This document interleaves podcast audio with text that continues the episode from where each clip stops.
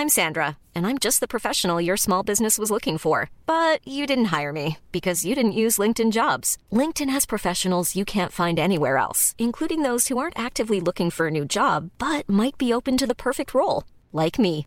In a given month, over 70% of LinkedIn users don't visit other leading job sites. So if you're not looking on LinkedIn, you'll miss out on great candidates like Sandra. Start hiring professionals like a professional. Post your free job on linkedin.com/people today.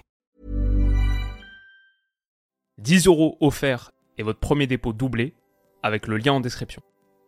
Les amis, bienvenue. J'espère que vous allez tous très bien. Très content de vous retrouver pour cette nouvelle vidéo. Malheureusement pour mes potes Marseille et même pour moi-même, franchement, c'est, vous le savez, je le disais avant le match, je souhaite clairement la qualification de l'OM.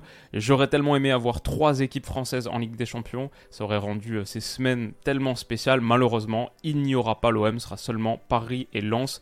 Malgré la victoire contre le Panathinaikos 2 buts à 1, malgré le doublé de Pierre-Emerick Aubameyang, il y a pas mal de choses positives à dire sur cet OM. On va se pencher un petit peu sur les perspectives de la saison qui arrive en fin de vidéo. Malgré tout ça, bah, malheureusement, l'entrée catastrophique de Matteo Gendouzi, sa main qui provoque le penalty en toute fin de match, il rate son tir au but, le seul tir au but raté de toute la séance. L'Olympique de Marseille de Pablo Longoria, ici, ne disputera pas la Ligue des Champions cette saison. Il y a tellement de choses à dire sur cette élimination cruelle, j'ai envie de dire injuste aussi, trop de décisions arbitrales controversées, on va en discuter bien sûr. Euh, vraiment un moment euh, compliqué et pour le foot français dans l'ensemble. Voilà, moi comme, vous le savez, l'OM c'est pas mon club, c'est pas du tout mon club, moi je suis supporter lyonnais, mais en Coupe d'Europe, sur ces gros matchs, j'ai tellement envie que ça se passe bien, même si c'est pas forcément une mauvaise nouvelle dans l'ensemble pour le foot français au niveau indice UEFA, la Coupe, euh, l'Europa League, c'est sans doute une perspective pour l'OM d'aller accrocher plus de points qu'en Ligue des Champions peut-être, mais ça aurait été tellement cool d'avoir un tiercé français en LDC, ce sera pas le cas. Il y a beaucoup de choses à dire sur ce match parce qu'il avait tellement, tellement bien commencé. La première mi-temps de l'OM, elle est superbe, elle est tellement réussie. Et là, typiquement, sur le but de l'ouverture du score, la qualité en transition de cet OM qui alignait donc Unai, Ismail Assar sur les côtés, Pierre-Emerick Aubameyang, Iliman Ndiaye en pointe. Sur cette transition jouée vite par Paul Lopez, j'aime bien le déplacement de Rongier, là côté qui va aspirer, c'est Magnusson qui est resté très très haut, c'est consécutif à un corner il me semble pour le Panathinaikos, soit c'est ça, corner de tout début de match.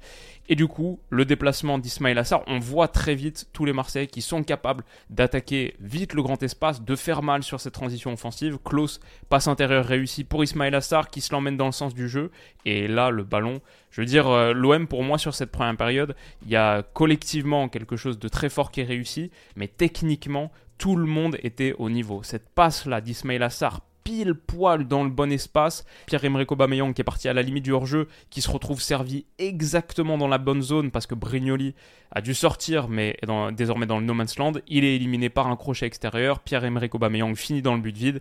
Ça fait 1-0 au bout d'une minute trente. C'est le début de match parfait. Et on se dit que la soirée va être très très longue pour les Grecs réussi pour l'Olympique de Marseille. Ça continue avec Iliman Ndiaye. Moi, le truc qui m'a vraiment choqué sur cette première période, euh, la puissance de feu de l'OM. Avec ces quatre offensifs-là, il y avait tellement, tellement de qualité technique que Iliman Ndiaye, son début de match, là, il dribble deux gars avec un crochet intérieur, se retrouve dans une position de tir intéressante, ça passe à rien du montant gauche. Déjà la 11e minute, l'OM a eu deux énormes occasions. Je pense un truc qui était marquant aussi, la débauche d'énergie sans ballon. Dans l'ensemble, l'OM a asphyxié le Panathinaikos sur cette première période bah parce que tout le monde consentait à faire les efforts. Le repli ici d'Ismail Assar avec beaucoup beaucoup d'énergie qui vient gratter ce ballon bas. L'OM peut réenclencher un cycle de possession. Les déplacements intérieurs, le match de Jonathan Klaus dans l'ensemble, utilisation du ballon et même sans, mais les déplacements intérieurs qui permettaient à ce 4-4-2 d'être bien animé, en tout cas, initialement, je trouvais qu'il y avait vraiment quelque chose d'intéressant dans l'animation de ce 4-4-2 aussi parce que techniquement, bah là, Iliman la prise de balle, derrière l'enchaînement, rentrée intérieure, quand il est face au jeu, qui peut attaquer cette ligne de défense avec sa qualité dans les petits espaces, percussion, euh, déplacement, dribble, et puis enchaîner ensuite avec une frappe qui est cadrée, qui est repoussée par Brignoli sur le côté. Euh, ouais, l'OM a beaucoup d'atouts. Encore une fois, Ismail Assar, là, qui réussit à prendre le dessus sur son vis-à-vis. Un deuxième avec un dribble intérieur. Encore une fois, de l'extérieur vers l'intérieur, des mouvements un peu euh, typiques de 4-4-2. Encore une fois, Iliman qui est trouvé sur son contrôle pivot face au jeu, qui va éliminer dans la surface de réparation, donner un petit centre. C'est encore une fois la pression mise sur la surface de réparation adverse. Ce qui était choquant aussi, le Panathinaikos ne réussit pas à se sortir de sa moitié de terrain pendant une demi-heure, 45 minutes. Ils sont totalement dans les cordes parce que la pression est forte, parce qu'elle est marquée. Ils sont tellement privés du ballon qu'ils manquent cruellement de justesse quand ils l'ont. Je pense un petit peu d'énergie, de lucidité, de justesse technique. Euh, face à la pression marseillaise, typiquement cette passe, elle finit en touche. Et Marseille peut à nouveau continuer à s'installer dans le camp adverse. Ce que j'ai bien aimé peut-être dans l'animation de ce 4-4-2, même si je demande à voir face à un milieu un petit peu plus étoffé, un peu plus dense, euh, peut-être un système où l'OM se retrouverait en 2 contre 3 au milieu.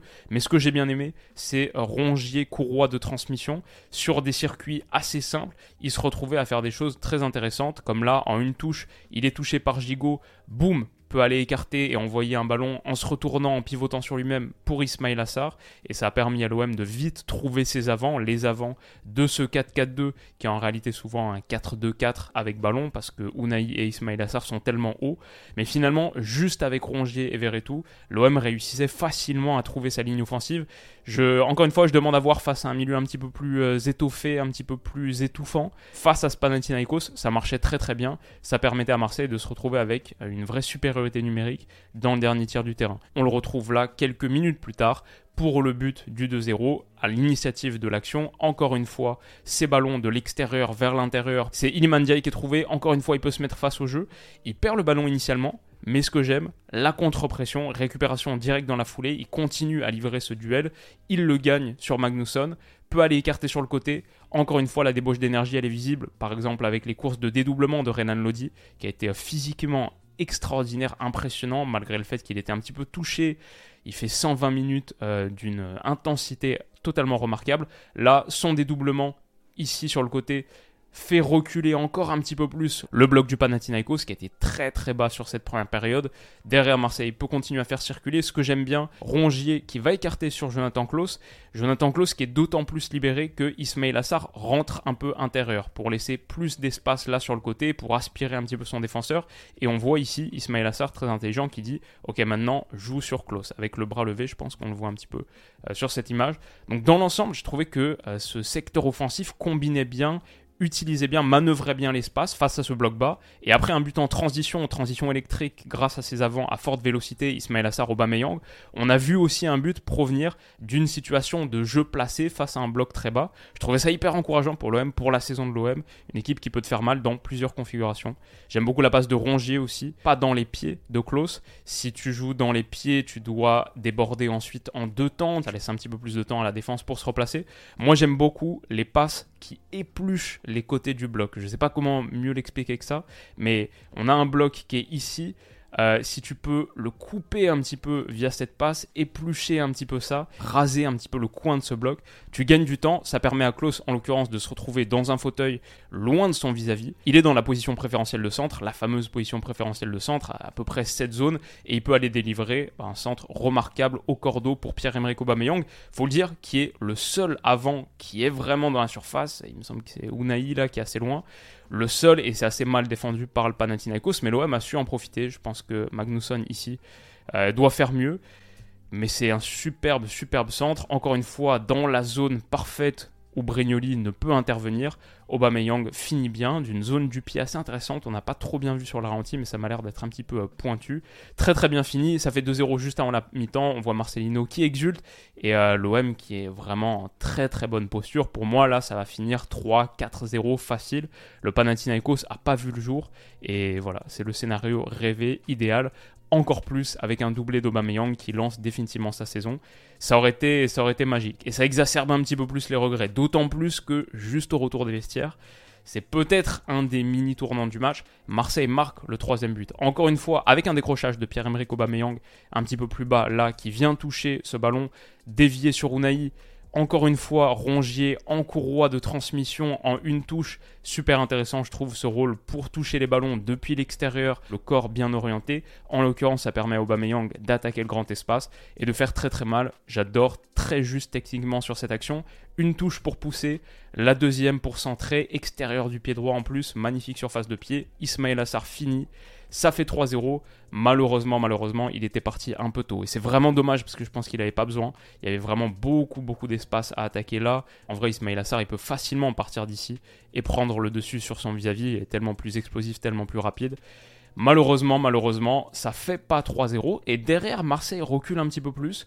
Peut-être qu'il commence à avoir des jambes un peu lourdes après avoir consenti aussi à tellement d'efforts sur la contre-pression en première période asphyxier l'adversaire, ça demande un petit peu des jambes et on voit que quand le Panathinaikos fait circuler, fait tourner un peu d'un côté à l'autre, euh, ça a du mal à suivre. Là sur cette action typiquement, trop facile peut-être pour le Pana d'aller chercher le côté et ce joueur isolé là. Entre Renan Lodi et Unai ici, le milieu gauche et le latéral gauche, il y a peut-être un petit manque de compréhension. Peut-être qu'il y en a un des deux qui doit sortir. Peut-être qu'Unai est un petit peu trop axial. En tout cas, il y a trop d'espace qui est facilement exploité pour le Pana. Je pense que ça vient quand même de euh, ce déséquilibre-là ici, euh, dû à un petit manque de fraîcheur physique. Je pense quand même que c'est pas vraiment normal qu'une équipe qui était autant en difficulté réussisse à trouver 10 minutes seulement après le début de la seconde période. Bah, des ballons comme ça, je pense Marseille a un petit peu trop remis le Panathinaikos dans le match à 2-0. Alors Renan Lodi, j'ai trouvé très bon. Je le mettrai aussi si je devais faire mon top 3 des Marseillais. Je pense qu'il y a Aubameyang, il y a Lodi et il y a Klaus aussi. Je pense que c'est ça le, le tiercé. Mais voilà, je pense que le Pana commence à prendre un petit peu plus le ton de ce match. Bernard aussi, il a fait une très bonne entrée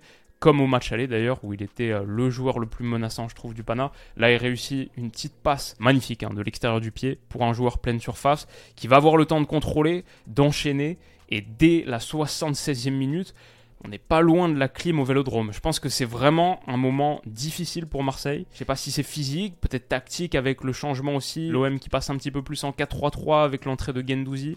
Malheureusement, malheureusement, l'OM réussit pas à convertir ses occasions aussi. Renan Lodi délivre un excellent centre. Je pense que ça, par contre, c'est un des très bons points positifs à sortir de ce match pour la saison de Marseille.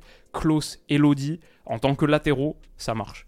Défensivement, ça marche offensivement ça marche. La qualité de centre qu'ils ont eu, euh, même depuis une position qui est euh, là, on est un petit peu plus loin de la position préférentielle de centre. Il est un petit peu plus reculé. Pourtant, il adresse un centre en une touche plongeant qui trouve Vitinha dans la zone parfaite.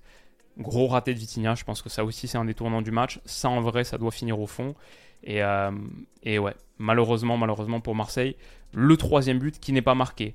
Pour moi, le plus gros moment d'injustice, le plus gros moment de cruauté, c'est celui-ci, parce que je pense qu'il y a penalty sur Gendouzi. Euh, je veux bien entendre le épaule contre épaule, mais là, c'est presque épaule contre dos. Et c'est une grosse charge où il touche pas le ballon, où il déséquilibre franchement Matteo Gendouzi dans la surface. Euh, pour le coup, je pense que Gendouzi a un peu mauvaise réputation sur ce genre de choses, mais là, j'ai pas l'impression qu'il se laisse tomber. On a vu Michael Oliver mettre la main à l'oreillette, mais il y aura aucun check VAR, et pourtant ici, euh, ouais, je pense vraiment, vraiment qu'il y a faute. Je pense que sur n'importe quel endroit de la pelouse, il y a faute. Je pense que Michael Oliver n'a pas eu envie de siffler un penalty ici. Quelque part, c'est un peu euh, prémuni de cette décision euh, difficile à prendre et un peu irritante parce qu'il se dit de toute manière, ça va finir, il reste 3 minutes, Marseille est déjà qualifié. Mais ce manque de, de courage, je pense, sur la décision arbitrale, parce que pour moi, il y a vraiment péno. coûte cher à l'OM derrière. C'est pas vraiment épaule contre épaule. On voit l'épaule de Gendouzi, elle est devant. C'est plus épaule dans le dos, vraie charge sans toucher le ballon. pour moi, ça aurait dû faire penalty. Par contre, je pense que derrière l'OM doit s'en vouloir parce que c'est pas normal de se retrouver à la 93e minute, à 2 minutes de ta qualif. C'est pas normal de se retrouver comme ça en 6 contre 6 dans ta surface de réparation sur un long ballon. Je pense que l'OM a trop donné de cartouches au Panathinaikos et on voit ici les positions. Il me semble que c'est Dounaï et de Matteo Gendouzi, à moins que ce soit Minarit, mais il me semble que c'est Unai et Matteo Gendouzi ici qui sont loin, qui sont loin de la zone importante. Encore une fois, 1, 2, 3, 4, 5, 6 contre 6 joueurs du Pana aussi. Pas normal à ce stade du match. D'autant plus que ça va payer parce que sur la récupération, sur le ballon, il réussit pas à être dégagé par Bemba et Gigot. Et derrière, Bernard surgit. Main de Rongier, il me semble. Les joueurs de l'OM sont trop loin pour intervenir et subissent cet assaut c'est le coup franc qui va être le tournant du match parce qu'il est dévié en corner et parce que sur le corner, le Pana va obtenir un penalty. Encore une fois, comme tout à l'heure, je trouve que sur ce corner, il manque de la lucidité, de la fraîcheur, de l'organisation, quelque chose, mais c'est pas normal qu'on se retrouve là avec des joueurs qui sont en train de communiquer dos au jeu et personne, personne pour venir là euh, se faire le premier rempart du corner. C'est pas normal que Bernard, à un corner à la 95e minute, se retrouve dans cette position, vraiment dans un fauteuil pour centrer. Il peut jouer ici aussi pour un ballon intérieur. Euh, ce gars-là est totalement démarqué à l'entrée de la surface. C'est pas normal que l'OM se retrouve dans cette situation à une minute d'obtenir sa qualif pour un playoff de Ligue des Champions. Moi, c'est un truc qui m'énerve aussi. Faillite mentale ou d'organisation, où ces phases-là sont pas encore assez bien bossées. Marcelino a pas encore communiqué ce qu'il veut. Je sais pas, mais c'est pas normal qu'on se retrouve dans cette situation. Ça fait main de Gendouzi, la main, il y a rien à dire, elle y est totalement. C'est pas l'esprit du jeu. Euh, voilà, il saute, la main saute aussi. Il pense qu'il va intervenir avec la tête. Il y a peut-être un duel aérien aussi, mais ses mains, ça, on les, on les voit siffler euh, tous les jours désormais avec la VAR. Penalty tiré, il me semble que c'est par Fotis Ioannidis. Euh, pour un penalty à la 99e minute pour survivre face au vélodrome. Il est tellement bien tiré, exécution absolument remarquable, du sang-froid. Malheureusement, on voit la mine de Pierre-Emerick Aubameyang. Marseille ne pourra pas marquer plus de buts dans ce match. Pourtant, il y avait eu des choses intéressantes. Amin Harit, je trouvais qu'il avait fait une très bonne entrée. Ça aussi, c'était encourageant. La passe intérieure là pour Klaus, qui se retrouve dans une position menaçante. Euh, ici, encore une fois, ballon intérieur donné par Klaus. Il se retrouve là sur le 1-2 déclenche. Klaus, il a fait un match 120 minutes, je trouve, d'une qualité et d'un volume absolument remarquable. Ballon récupéré par Harit. Il peut lancer dans la profondeur tout. C'est la grosse, grosse occasion de cette prolongation. Il déborde, il trouve Vitinha en retrait. Alors là, je pense. C'est difficile. Est-ce qu'il y a mieux à faire sur cette situation? Je vous ai posé la question sur Twitter, on était un petit peu partagé parce que en vrai, il n'y a pas beaucoup d'espace dans lequel mettre cette frappe première intention. Peut-être que tu peux allumer et aller trouver cette zone-là du but. Euh, pas facile, mais possible peut-être pour un neuf. Je pense que la solution c'est qu'il n'y a pas beaucoup d'espace, mais il y a beaucoup de temps pour Vitinha. Le joueur le plus proche derrière lui est très très loin. Peut-être qu'un neuf avec un petit peu plus de lucidité, de sang-froid. On a tous en tête des images de neuf avec un gros gros sang-froid qui, dans cette situation, euh, moi je me vois tirer forcément en première intention. Mais non, il réussissent un contrôle qui, par exemple, aurait fait plonger le gardien. Et derrière, tu as un espace qui, je pense, s'ouvre ici où tu peux finir plus tranquillement. Peut-être que Vitinha doit contrôler puis ensuite enchaîner. C'est pas facile. Peut-être qu'un neuf qui a été recruté aussi cher doit le faire, surtout après avoir raté quelques grosses occasions. Donc ouais, ça aussi c'est un des tournants du match. Il y en a eu de nombreux. En vrai, l'OM, malgré les décisions arbitrales défavorables, malgré cette vraie injustice là, je pense, sur ce match, et notamment sur le match aller quand tu cumules les deux, en vrai, le pire, c'est que l'OM a eu quand même les situations pour l'emporter. Et peut aussi s'en vouloir à soi-même. Je pense défensivement aussi ce qu'on disait sur le corner. Euh, peut-être un truc qui me plaît pas trop là sur le ballon en retrait pour Vitinha. Il a un peu ce moment où il demande le centre et on, le retrouve en train de faire ce geste. Euh, je sais pas, parce qu'il quelque part un peu de, de, nervosité, de tension. Il fait un petit saut sur lui-même. Je pense que ça facilite pas derrière la finition parce que Ouais, petit manque de lucidité, de sang-froid, de calme, je pense, tellement important à ce stade du match et dans cette position quand tu es numéro 9. Euh, je pense qu'il doit mieux faire là-dessus. Bon, derrière l'OM continue à avoir des situations. Encore une fois, ça c'est le but du 3-1 qui sera refusé. Il vient de Jonathan Klaus qui va écarter sur Gendouzi, qui aurait pu se rattraper, ça aurait été si beau, parce que le centre en plus il est magnifique, claqué, trouve Vitinha au second poteau qui l'a fini dans le but vide. Malheureusement, Michael Oliver, après avoir accordé le but dans un premier temps, est rappelé par la VAR et va donner hors-jeu ici. J'avoue pas trop avoir compris, hors-jeu d'Ismail Assar, il me semble, pas trop avoir compris. Donc je peux pas vraiment vous expliquer. En plus, vous savez ce que je pense de ces hors-jeux avec euh, les caméras dont on dispose. Euh, pas vraiment suffisant pour juger. Euh, je pense qu'il y a faute sur Renan Lodi au départ, là. Malheureusement, je pense qu'il est pas dans la surface au moment où il y a faute. Peut-être en vrai, il y a faute sur Ismail Assar aussi quand il se fait accrocher par Magnusson et ensuite dans le contact avec Yedvay.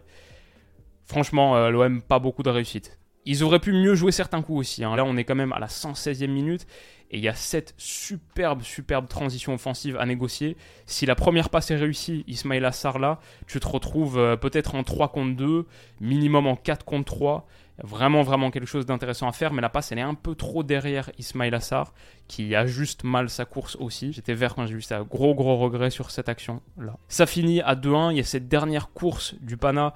Elle est bien contenue par Jonathan Klaus dans un premier temps. Et ensuite par Renan Lodi qui reviennent à l'image de leurs deux matchs. Je les ai trouvés exceptionnels. Ça aussi pour moi c'est un des signes d'encouragement, des motifs d'espoir peut-être pour la saison marseillaise.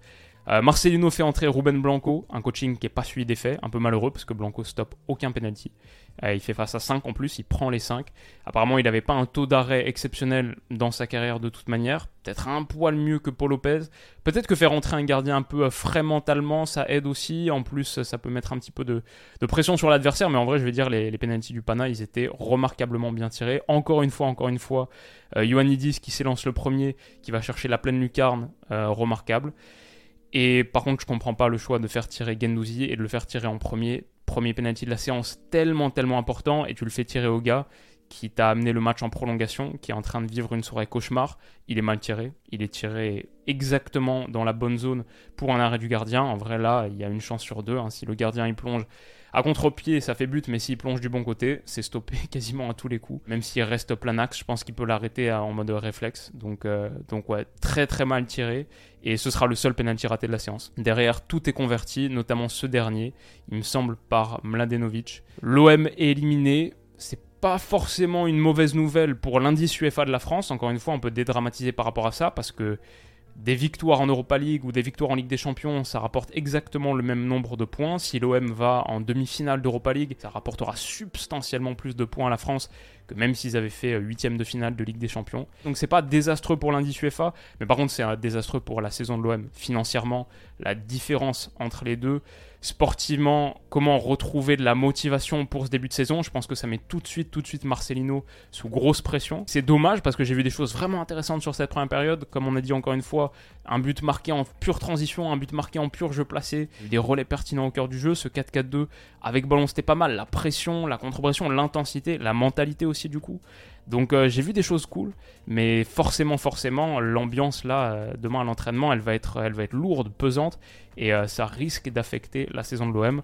Bon, on verra, et on verra le groupe d'Europa League. J'espère que Marseille aura l'opportunité d'aller loin en Europe. On en a besoin, la France en a besoin. Mais ouais, vraiment, vraiment soirée difficile. Et les gars, franchement, le, le foot français en ce moment, c'est trop chaud. Encore une fois, une séance de tir au but quelques jours après l'équipe de France contre l'Australie en quart de finale de Coupe du Monde, quelques mois après la finale de mondial des Bleus, bien sûr, et puis juste en général, les tirs au but, les troisièmes tours préliminaires aussi, les tours préliminaires de Ligue des Champions pour les clubs français.